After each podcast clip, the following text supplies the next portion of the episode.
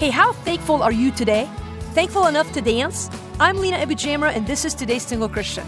One of my all-time favorite pictures of Thanksgiving is in 2 Samuel chapter 6. David is the king of Israel, and he knows exactly all that God has done for him. He recognizes the significance of God's presence in his life. His heart is literally overflowing with thanksgiving. Unable to control himself, David throws a dance party while ushering the Ark of God's presence into the city of David to let God know exactly how grateful he is. And I mean, he goes nuts. He can't restrain himself for the depth of joy he feels for God. His wife, Michal, didn't get it. She didn't understand that sometimes when gratitude is deeply felt, it can't be contained.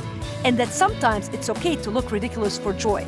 So, on a day set aside to give thanks, exactly how thankful to God are you? You thankful enough to dance? Want to know what I'm thankful for today? I'm thankful for you. For more, visit todaysinglechristian.com.